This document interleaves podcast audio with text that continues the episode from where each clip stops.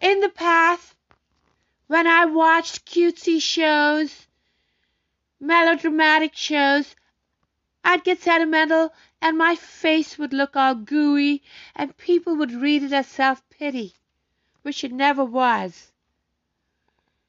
Because I didn't know the impact that the neurophone had on my facial expressions.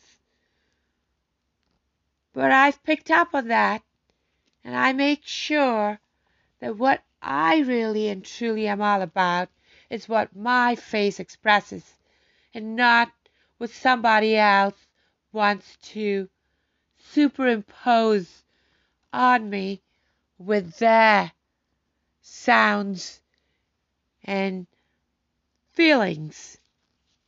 Secondly, negative psychic energy is unresolved energy. And in the past, when people were horribly negative to me, I would shrug it off or give them a politely dirty look and walk away thinking I had resolved to leave that situation and move on. But through black magic and other means, people tapped into my energy, especially because I didn't nip their negative psychic energy in the bud, and they, it snowballed to where I felt stuck, especially in the early 2000s.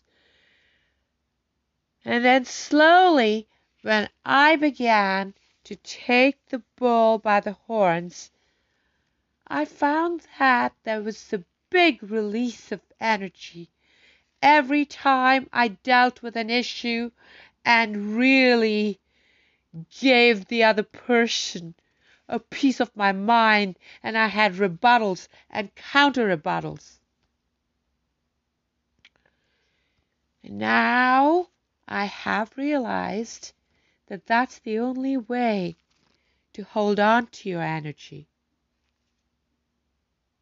Do not let people tap into it and abuse it and destroy it, but to stand up for yourself so that you can walk away knowing that you've resolved something and it's not pending.